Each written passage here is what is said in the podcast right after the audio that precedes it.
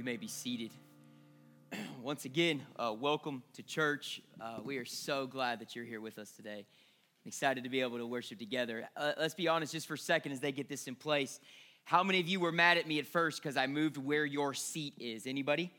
Good. I, that was the goal. I was actually hoping more of you would be a little mad at me. Uh, I find that as soon as you start saying, well, that's my seat, I'm going to move it on you. And make sure you're on your toes and happy with your new seat and uh, I'm excited about the opportunity you get to sit closer to somebody, right? And uh, be able to share together in worship in that way. Well, hey, listen, again, if you're a guest, I, I went quickly earlier, but I do want to say we are honored to have you. And uh, there's a table outside that we call the hub. And we would love to meet you there after the service and answer any questions that you might have. But around here, um, we obviously love to just focus our attention in worship but then there comes a point in our service where we just take a time out and we say, okay, Lord, now you speak to us. And we believe in biblical preaching, and we believe that it is vital to the, to the life of our church. And so I hope that you came expecting God to speak to you and uh, to your need from His Word. And so grab your copy of the Bible if you would, and let's open up to Matthew chapter 1 and uh, find your place. If you don't have a copy, um, I, I don't have copies for you yet, but we will. Uh, but you can find in a, in a, tablet or a phone, or I'm sure uh, you can just take the Bible from somebody next to you, and uh, that is okay. You can mug them, steal it from them, whatever you need to do. Those are all physical assault accusations that are justifiable in church. And so, as long as it's for the Bible, so that you can follow along appropriately. Um, but again, if you need uh, if you need on your tablet, you can find Matthew chapter one as well. And again, let me uh, just say how excited I am for the Christmas season. Let's do this before we read. Let's just be honest for a second. How many of you have your Christmas shopping completely done? Let's see some hands. Completely done. Oh my goodness, some of you are overachievers. Now let's go to the other side. How many of you have not even started? About an equal amount. How many of you are just like, I'm not shopping, I'm done with Christmas altogether? Let's raise a couple hands. Justin raised his hand, so sorry, Morgan. Uh, you're not getting a gift today or this week or this season. So, hey, listen, Christmas is incredible time for family. It's incredible time for gifts. It's an incredible time for all of those things. But one of my favorite things about being a part of a uh, a church family is that Christmas gives us a time to gather and worship and study the word and grow together in our walk with Him. And so in Matthew chapter 1, that is uh, where our attention is going to be. And so I want you to follow with me uh, as I read verse 18 through verse 25 of Matthew 1. Now, I totally understand that you've probably read this a thousand times because that's the nature of the Christmas season. That's the nature of the study of obviously the Christmas story. But in Matthew chapter 1, I'm hoping that you might be able to see a different uh, light here or uh, see it through a different perspective as we consider the topic that we're starting today called Missing Christmas. So let me show you what we're saying and then we'll get into unpacking what that looks like. So, Matthew chapter 1, verse 18. Now, the birth of Jesus Christ took place in this wise. When his mother Mary had been betrothed to Joseph, before they came together, she was found to be with child from the Holy Spirit. And her husband Joseph, being a just man, unwilling to put her to shame, resolved to divorce her quietly. But as he considered these things, behold, an angel of the Lord appeared to him in a dream, saying, Joseph, son of David, do not fear to take Mary as your wife, for that which is conceived in her is from the Holy Spirit. She will bear a son, and you shall call his name Jesus, for he will save his people from their sins. All this took place to fulfill what the Lord had spoken by the prophet Behold, the virgin shall conceive and bear a son, and they shall call his name Emmanuel, which means God with us. When Joseph woke from sleep, he did as the angel of the Lord commanded him. He took his wife, but he knew her not until she had given birth to a son, and he called his name Jesus. Now, if I asked you to tell me the first few things that come to your mind when I say Christmas, what is it? I, I don't shout it out, but just think through that. What, when we say Christmas, Christmas is upon us, what are you thinking about?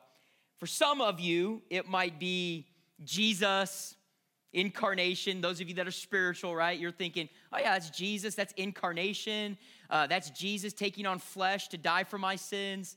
Uh, and that might be some of you. But not too far down the list, you would probably start thinking about things like presence, debt, overdrafted bank accounts, unbelievably long lines at Target, people who can't drive, Christmas trees, decorations, Christmas lights, right? Like, like you get your anxiety up like I do.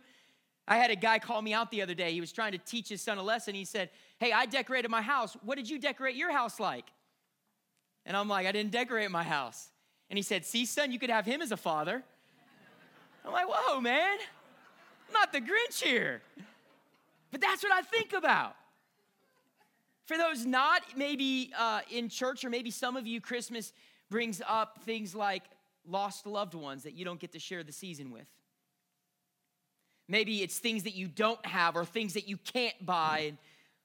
In all of that, no doubt you begin to feel a level of stress, a level of worry, a level of disappointment. And if you're not careful, if you're not careful, the, the commercialization of Christmas, the stresses of life can literally get you to the point where you will miss the entire celebration of what it is that we are gathering for.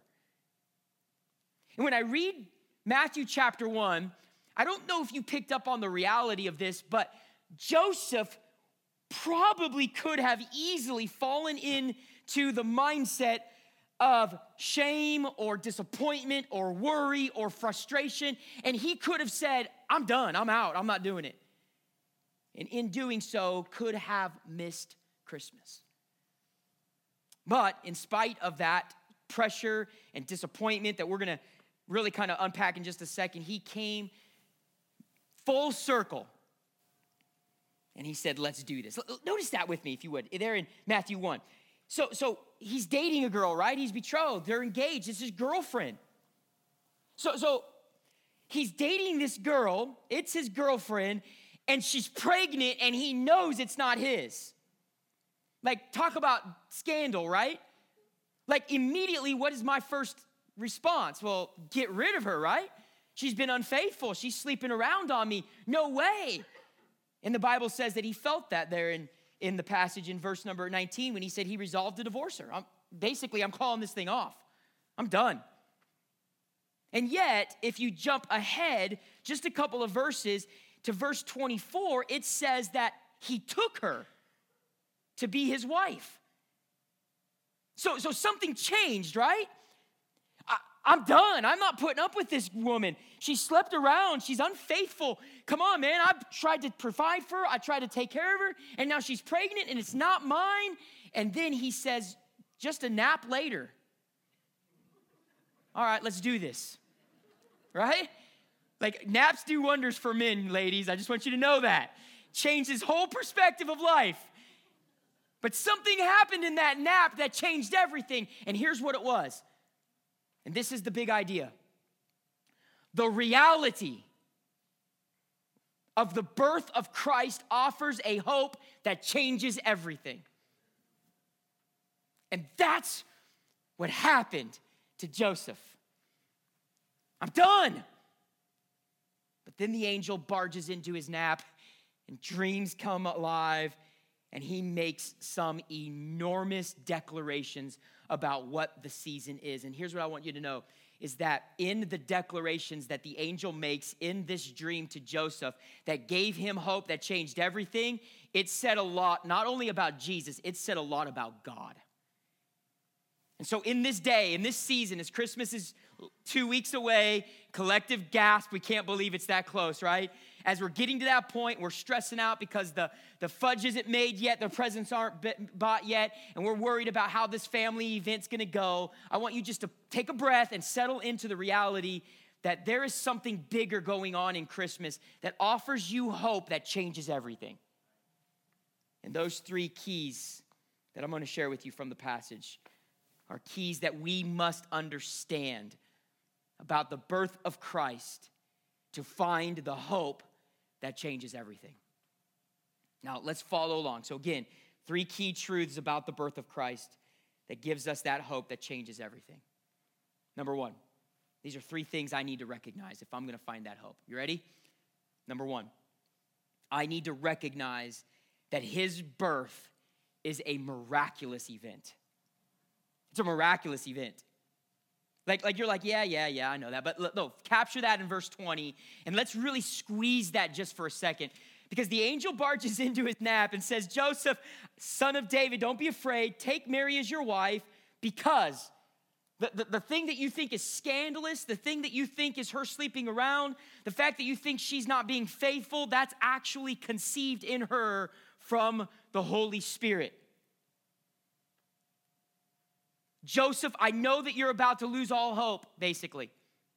Joseph, I know that you're about to, to slam her and put her away and all of that, but I want you to know your wife isn't sleeping around on you. You are at risk of missing something enormous because what's happening in her is a miracle that's taking place right before your eyes.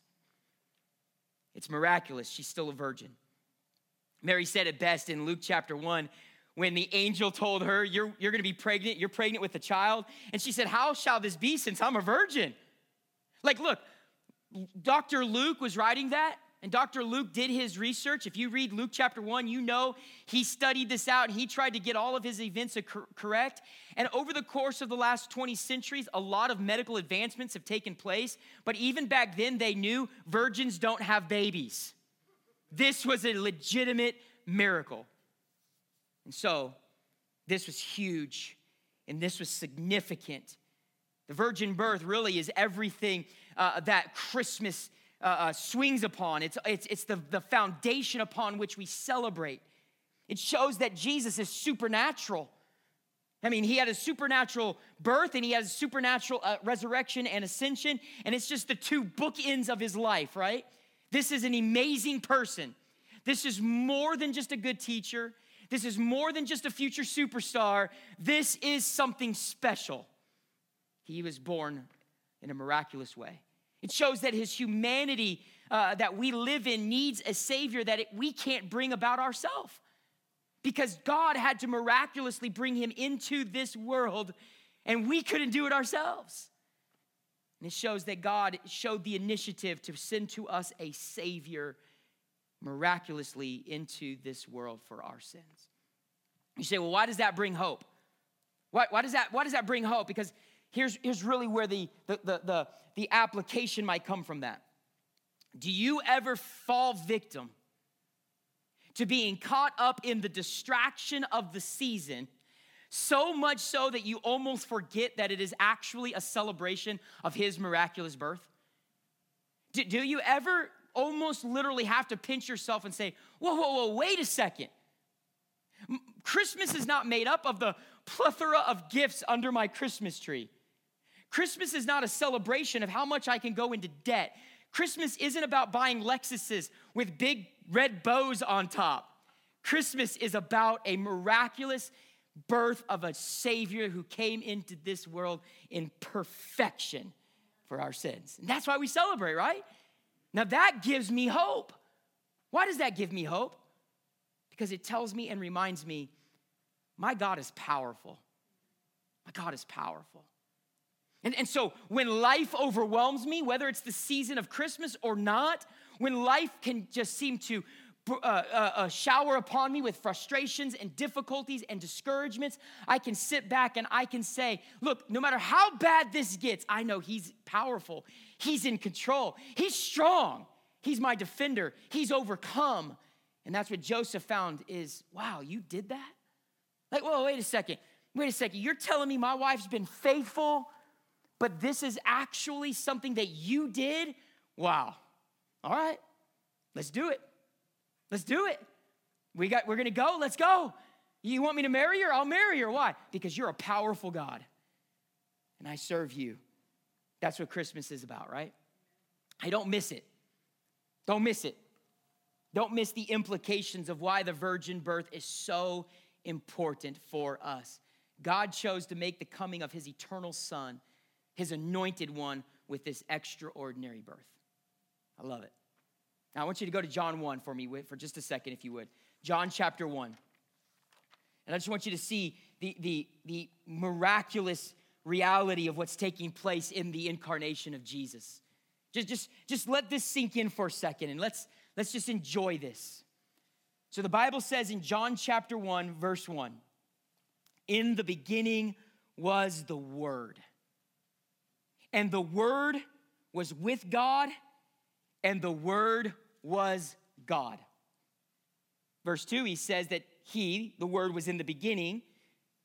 Verse 3 says that all things were made through Him, and without Him was not anything made that was made. So, so we're talking about the word is something special, right? It's something powerful, it's something sovereign. And you jump down to verse 14, and it says, The word became flesh and dwelt among us. We have seen his glory glory as of the only Son from the Father, full of grace and truth. So, so God, the Word in heaven from eternity, comes into this earth full of grace and truth and brings with him, according to verse 16 of that same passage, grace upon grace. So when we celebrate the resur- uh, I'm sorry, the birth of Jesus, we're not just celebrating a birthday. We're not just celebrating a really good man who lived in the old days. It's not just kind of like Martin Luther King Day. This is different. This is the word becoming flesh and bringing with him grace and truth and grace upon grace. This is miraculous and it declares, it screams, it is explicit. God is powerful. Find hope in that. That's what we find, right? Okay. Number two, if I'm gonna find this hope, that Christmas brings or the birth of Christ brings, then I'm not only to need to recognize uh, that it is a miraculous birth, but I'm to have to recognize a second thing, and that's this His purpose is a redemptive work. His purpose is a redemptive work. Verse 21, here's what he says Matthew chapter 1. He says, Look, it's conceived of the Holy Spirit. It's miraculous, Joseph. I'm at work. I'm powerful. Trust me. I've got this. And number two, uh, secondly, it is a redemptive work. Verse 21 She will bear a son, and you shall call his name Jesus, which, mean, which means the Lord saves, for he will save his people from their sins. I love this. Don't miss it. Jesus, I know you are losing hope in the season. Hey, Jesus, um, your, your wife is about to have a miracle baby, and you're gonna name him Jesus, which means the Lord saves, Jehovah saves. And don't give up on her because if you do, you're gonna miss Christmas. you're gonna name him this because his purpose is going to be to save his people from their sins.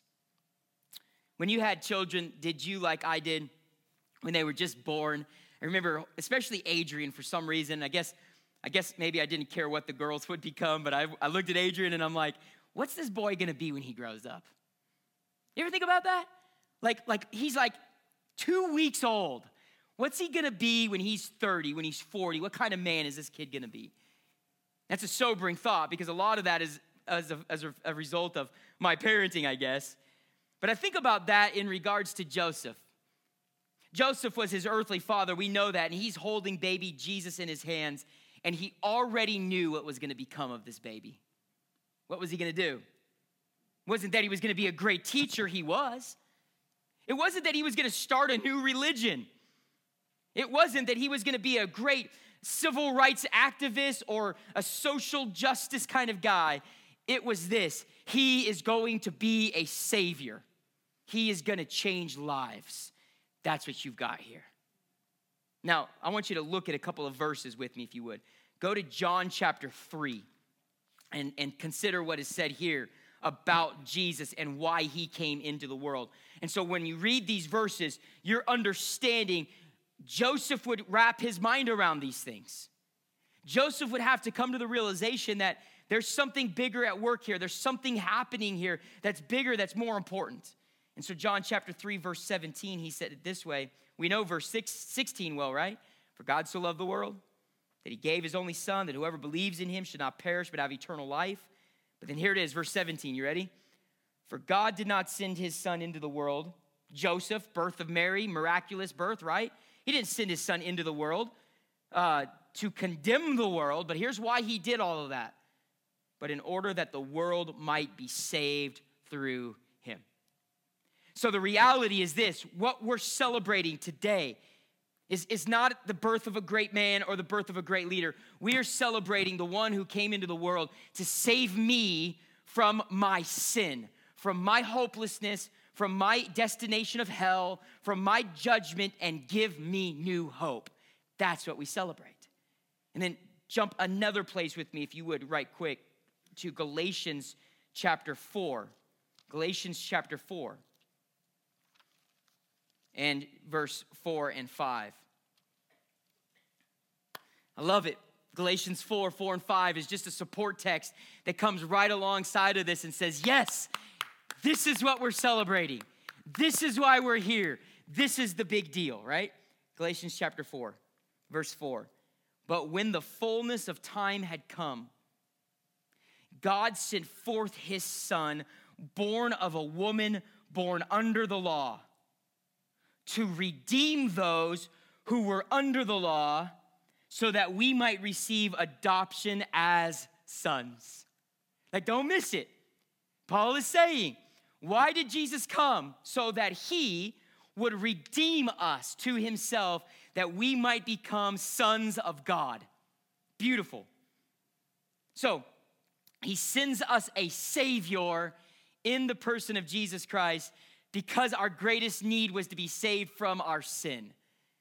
And I want you to see one more passage that I'm just gonna love. This is all about worship right here. And that's Colossians chapter 1. We're just gonna stop and let's just let's just drop our chins in awe of what's taking place as we celebrate. Let's not get mixed up in the hustle and the commercialization of it all. Let's just stop and realize that this is a season of celebrating a Savior. And Colossians chapter 1 speaks to that. It says this listen to verse 15. He, this is talking about Jesus, he is the image of the invisible God, the firstborn of all creation. Like, like theological depth there. The image of God on earth in flesh, firstborn of all creation. For by him all things were created in heaven and on earth, visible and invisible, whether thrones or dominions or rulers or authorities. All things were created through him and for him. That's Jesus. Now, now understand what he's saying there, right? There's a little baby born in a barn, laid in a horse feeding trough, who is the image of the invisible sovereign, mighty God. This baby boy is the creator of all things and the reason why all things exist. That's what we celebrate. Then we go to verse 19. For in him, that's Jesus, all the fullness of God was pleased to dwell. And get this, verse 20, this is gonna blow your mind. Ready? Ready for your mind to be blown. Through him through him, Jesus, to reconcile to himself all things, whether on earth or in heaven, making peace by the blood of his cross. So the incarnation wrapped up in that, the fullness of God in him, so that the fullness of God in flesh would die on a cross and his blood would be shed to reconcile people like you and me who are not good people, who are not moral people who don't naturally seek after Him. People who've defied God. He says, I am God. I'm to go get them and save them. And that's what we celebrate, right? Now, now, here's the question Have you become so involved in the pressures of the season that you've almost lost sight of the reality that this season is the celebration of the one who saved you from your sin? I feel like we have. And I feel like almost the reality of what I'm saying, we're so used to it if we're church people that it's like, okay, yeah, virgin birth. Okay, great. God in the flesh. Yeah, amen. Oh, amen right here. Yep, that's good. But I'm just saying, just pause, right? Let's just, just, just, let's just really meditate on the reality that this was not a normal baby. This was different. And, and this wasn't just a normal life. This was different. God was at work through this child. Every hope of salvation, every hope of eternal life, every hope of forgiveness of sin is because of that baby laying in the feeding trough in a barn in Bethlehem. This is why we follow him, right? This is why we celebrate his birth. We don't celebrate him because he's trendy. We don't celebrate him because he's taught well. We don't celebrate him because he had great orators and, or, or, or, great speeches for civil rights and making sure you take care of, of women at the well. That wasn't why we follow him. We follow him and celebrate him and worship him because he is the Savior of the world. And when we forget that, we miss Christmas. Because of Jesus, the most hopeless situations in this life don't win. And, and, and I love what Hebrews says. And, and you just, just keep this in your mind. I'm going to just make a reference to it. We have this as a sure and steadfast anchor of the soul, a hope. And that hope, we know, according to this, is tied to Jesus, an anchor for your soul. It keeps you grounded, it keeps you fixed, it keeps you from wavering. It keeps you from getting caught up in the worries and the struggles and the frustrations and the bitterness of life because you are settled in the reality that you are serving a Savior and He is your hope. And so we find hope. Okay, so here's the question a question for you. How easy is it for you in the difficulty of the situation you are in to lose sight of the reality that in someone around you, God is working to bring him to salvation? Just think about that. Listen, let's just put our, ourselves in Joseph's place. He's a young man, He's dating a hot girl. That's what he thought, right? Now she's pregnant. It's not mine. I know it. There's a scandal. Facebook is going to blow up over this one. And so now we've got to figure out what to do. And so what happens is the angel comes to him and says, She is pregnant with the Savior of the world. And Joseph could have gotten all worked up and all been out of shape and said, No way, no way, I'm not doing it. And in that, he could have missed his opportunity to be a tool in the hand of God to work through his earthly son, Jesus, to see millions upon millions of people saved. Just think about it. What if Joseph had gone through with the divorce? What if Joseph ha- had said, We're done? My situation's too difficult, Mary. Mary, do you know what I'm going through here? Do you know what we have to go through when you get pregnant? Ladies, do you know what men go through when you have a baby? It's tough. That's what Joseph was feeling. I took a tour of the hospital the other day where Angela's gonna be having the baby, and we're standing in the room, and the nurse giving us the tour says, Any questions? And I said, Does that TV have ESPN? I know, it was bad. It was a joke. It was a joke. I'm saying it's tough. We need some, we need some, and that's what Joseph is thinking. And Mary's thinking, Joseph, you think this is hard on you? I'm the one that's a virgin and pregnant. And Joseph could have missed out on the opportunity to be used in such an amazing way if he had allowed the circumstances and the perception of his situation to overwhelm him. And friend, that's the reality of your life sometimes too, isn't it? I don't like my boss. Well, maybe God placed you in that job with that bad boss so you could be a light in a dark place. Maybe somebody there needs Jesus, and you're the tool he's wanting to use to shine the light in that dark place and bring salvation into somebody's life. And you're so caught up in the difficulty of your situation that you're missing out on the fact that God is actively at work. I'm gonna give you one illustration of this and we'll move on, but Paul and Silas were arrested for preaching the gospel and they were thrown in prison. And while in prison, they sang hymns to God and praised him at midnight. Like, there's a couple of weird things about that. First of all, at midnight, I'm sleeping, right? Like, Ain't no singing going on in the Reed household at midnight. If there is, somebody's in trouble. And that was going on in the prison. Second of all, it was a prison. Like, we're not talking like cable television, padded beds, and yard time. We're talking rats, dungeons, sunk into a hole. And it was there in the Philippian jail that these two guys were singing praises to God. Why? Because they had hope that what they were doing was significant. And because of that, the prison doors swung open wide. The Philippian jailer realizes they didn't run away, and the jailer says, You guys are something different about you two. What must I do to get saved? And because the, Paul and Silas did not let their situation rob them of their hope, they were able to be tools in the hand of God to see a man and his whole family come to Jesus in salvation. And I don't know what it is that you're going through, but I'm gonna go out on a limb here and say I'm pretty certain that nobody here has spent last night in a dungeon, eaten by rats, waiting in water, and the sewage that would come from the people that were there singing praises to God. I'm sure nobody did that. So often, our circumstances become so overwhelming to us that we lose the joy and the hope of what this season really is.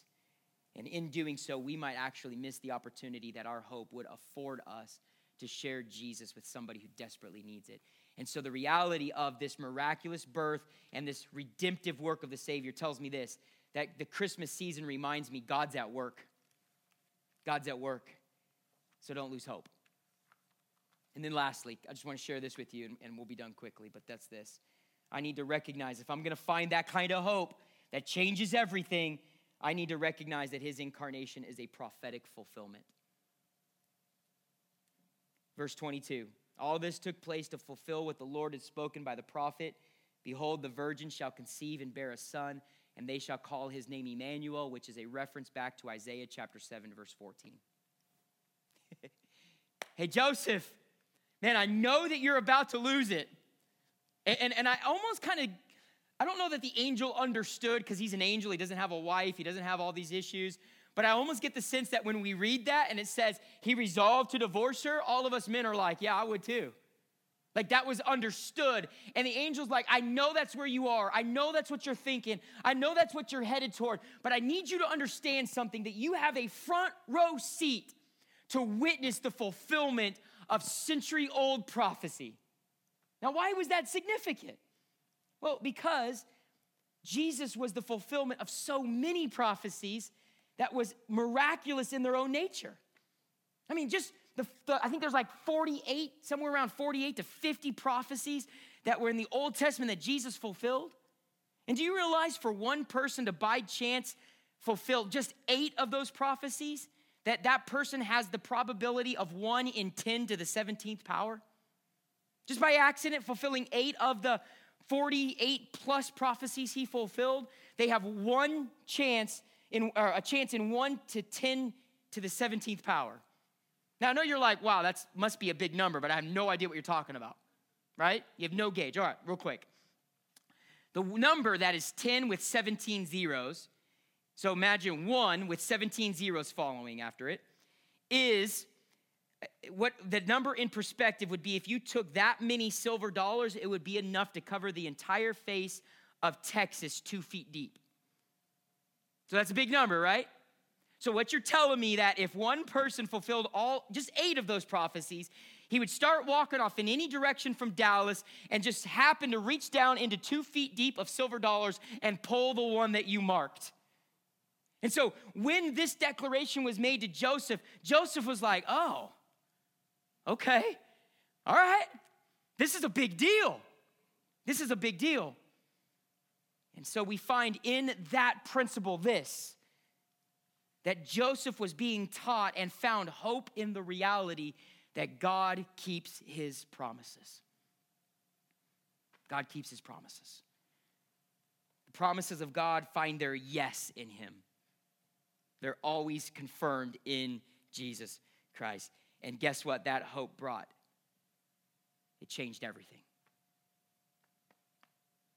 My kids have stopped asking me to promise them things because I never do. Right? I mean, if you're smart, you never would either, right? Because I don't have the ability to guarantee that those promises are coming true. Now they start saying, ask me something, and instead of saying I promise, I'll say I'll pray about it. And then they say, oh man, that means no. like, no, God answers yes sometimes. We'll figure this out. But, but I say that because here's the reality that if I make a promise, I can't guarantee that I'm gonna fulfill it. But when God makes a promise, He guarantees that He will always fulfill it. And the birth of Jesus Christ, the coming of Jesus into this world, is the fulfillment of prophecy so that we can say, Wow, God, you kept your word. So I find hope in that, amen? I find hope in that. So, so let, let's, let's just tie this all together. Ready? The reality of the birth of Christ offers a hope that changes everything because the reality of his birth is a fulfillment of prophecy. You see, I find hope today in the present because of how the promises he kept yesterday in the past, they assure me that he will fulfill his promises tomorrow in the future. Let me say that again because this is significant. I find hope today because of how the promises that he kept yesterday assure me that he will fulfill his promises tomorrow. So I have hope. And the birth of Jesus confirms that. And so we celebrate that. So the reality of the birth of Christ offers a hope that changes everything. So Christmas shows me that God is a God capable of incredible miracles, that He is a God who is gracious and willing to save, that He is a God who keeps His promises and that's why I find hope. So, so, so in the midst of whatever it is that I'm going through, listen, I want to I want to be very sensitive to this right here. I know that some of you are going through difficult times, and I pray with you, I cry with you, and I mourn with you because I recognize that the loss of a loved one or the struggle financially that you're going through or the pressures of your job or just the frustrations of whatever it is that you're fighting, even if it's as simple as driving down Ellsworth in a few minutes, I sympathize with that. But I know this that in the midst of whatever it is, no matter how bad it is, that the Christmas story reminds me that God is powerful who, and He works miracles. So I find hope. The Christmas story reminds me that God is actively working through me and my situation so that I can be an instrument, whether my situation is good or bad, for Him in maybe bringing somebody to salvation. And I have a Savior. And I find hope because God has made some significant promises that if it was anybody else, I'd question whether or not he could fulfill them. But because it's him, I'm confident that he will. Can you imagine what Joseph would have missed if he had lost all hope and was unable to do it? Imagine, just imagine. I get it. You're like, well, that wouldn't have happened. Joseph, God was Joseph's man, or Joseph was God's man, and I get it. But let's just use our imagination for a second because let's just say Joseph didn't have a good dream he had a nightmare and he didn't have a great nap and he woke up even more convinced that he needed to divorce this woman. Just think about all of what he would have missed. He would have missed the opportunity to see God do something amazing. He would have missed the opportunity to be a tool to see people saved. He would have missed the opportunity to be an active involvement in the fulfilling of prophecy. Man, what a, what a shame that would have been. What a shame it would be in your story, whatever your story is, that if you bail out, if you lose hope, if you give up, if you quit on the church, or you quit on following God, or you quit on sacrificing or moving forward, if you quit on that, think about what you might miss out on. God is powerful, He's working there. God is sending a Savior, and He might be using you as a tool. God is fulfilling a prophecy, and you get to be active in that. Don't miss it. And so I'm gonna give you four statements that I just want you to to learn from and apply to life. And here's what they are. Write these down if you if you're in the habit of writing things down. Are you willing to let these truths overcome your hopelessness? Your difficulties, your disappointments, your frustrations are prevalent in this life, and they are especially noticeable during this season. Are you going to fold your arms, stiffen your lip, stiffen your neck, and say, I'd rather be angry, bitter, and frustrated? Or are you going to nestle into the reality that Christmas is something big? That Jesus shows me, the birth of Jesus here shows me that God is powerful, that God is active, and that God is faithful. And in that, I'm going to find hope. And by that, I'm going to make a decision that He wants me to make. So, are you willing to let these truths overcome your hopelessness? Number two, What promises of God do you need to discover and own for the health of your soul? Like, what, what are some promises? If God is faithful, if God never breaks a promise, hey, people, let's do this. Let's just, let's just become people of the promises. Let's just open this Bible and say, I need to claim some promises today. I'm worried. I need to claim some promises. I'm frustrated. I need to claim some promises. I'm confused. I need to claim some promises. And let's just settle up into those promises and love them and know that these aren't just empty promises. They're not just superfluous promises, but these are promises backed by a powerful God who keeps them and find that hope in it. And, and third, what, what is God calling you to do that you need to simply obey Him in? Let's just be honest. What is it? What is it that you're struggling with? What is it that you're battling? Should I do it? Should I not? Should I go? Should I not? Should I give? Should I not? Should I stay? Should I not? What, what, what, what am I supposed to do here? And, and you're fighting with that because you're not sure that the situation is what you think it should be. And you're losing hope in that situation. And the frustrations of that situation are overwhelming you. But you know God is putting you back into that spot. So here's what I say make up the mind like Joseph did go, take a nap wake up and go follow Jesus. That's what he did. Let's make that decision, huh? After a good lunch, Sunday afternoon naps are amazing. So now's a good day to do that. And then let me say this. And this is number four. What big thing that God is doing are you about to miss out on because you gave up too soon? Isn't that crazy? What big thing is God doing that you actually might miss because you lost hope and gave up too soon? What if Paul and Silas had, instead of singing, started cussing, started complaining, started moaning and groaning? I'm pretty sure the jailer wouldn't have been like, hey, whatever Jesus you're serving, that's what I want. No. They saw the best in the situation. They followed the Lord, and God was able to do something big because with them and through them, and they were able to witness it because they didn't give up too soon.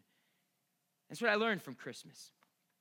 So the big idea is this the reality of the birth of Christ, understanding and recognizing just a few simple truths about what Christ is and who he is, offers a hope that changes everything. Find hope today, people. Let's do it. Don't miss it. That's what we're celebrating. Amen. Let's pray. Well, Father, thank you for giving us hope, not as defined by the dictionary or as is defined by our hope so's, but the hope that is defined by a confident expectation. And I know so. A recognition that you're at work and you're doing something great. Father, help us in the midst of all of the stresses and all of the worries and all of the pressures of this season not to lose sight of what it actually is that we are celebrating.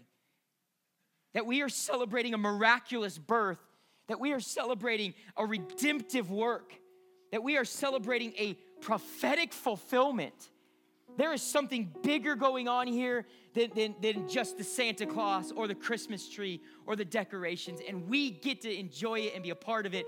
And I pray that the recognition of those things wells up in us a sense of true hope so that we get up and we say, All right, let's do this. Let's do this. Confident, willingness to follow, willingness to obey excited about the big things that you're doing that we get to be a part of. Father, we ask that, I ask, that that would be the reality of the response from the passage today here amongst your people. I pray this in Jesus' name. Amen. Stand with us. Let's sing together.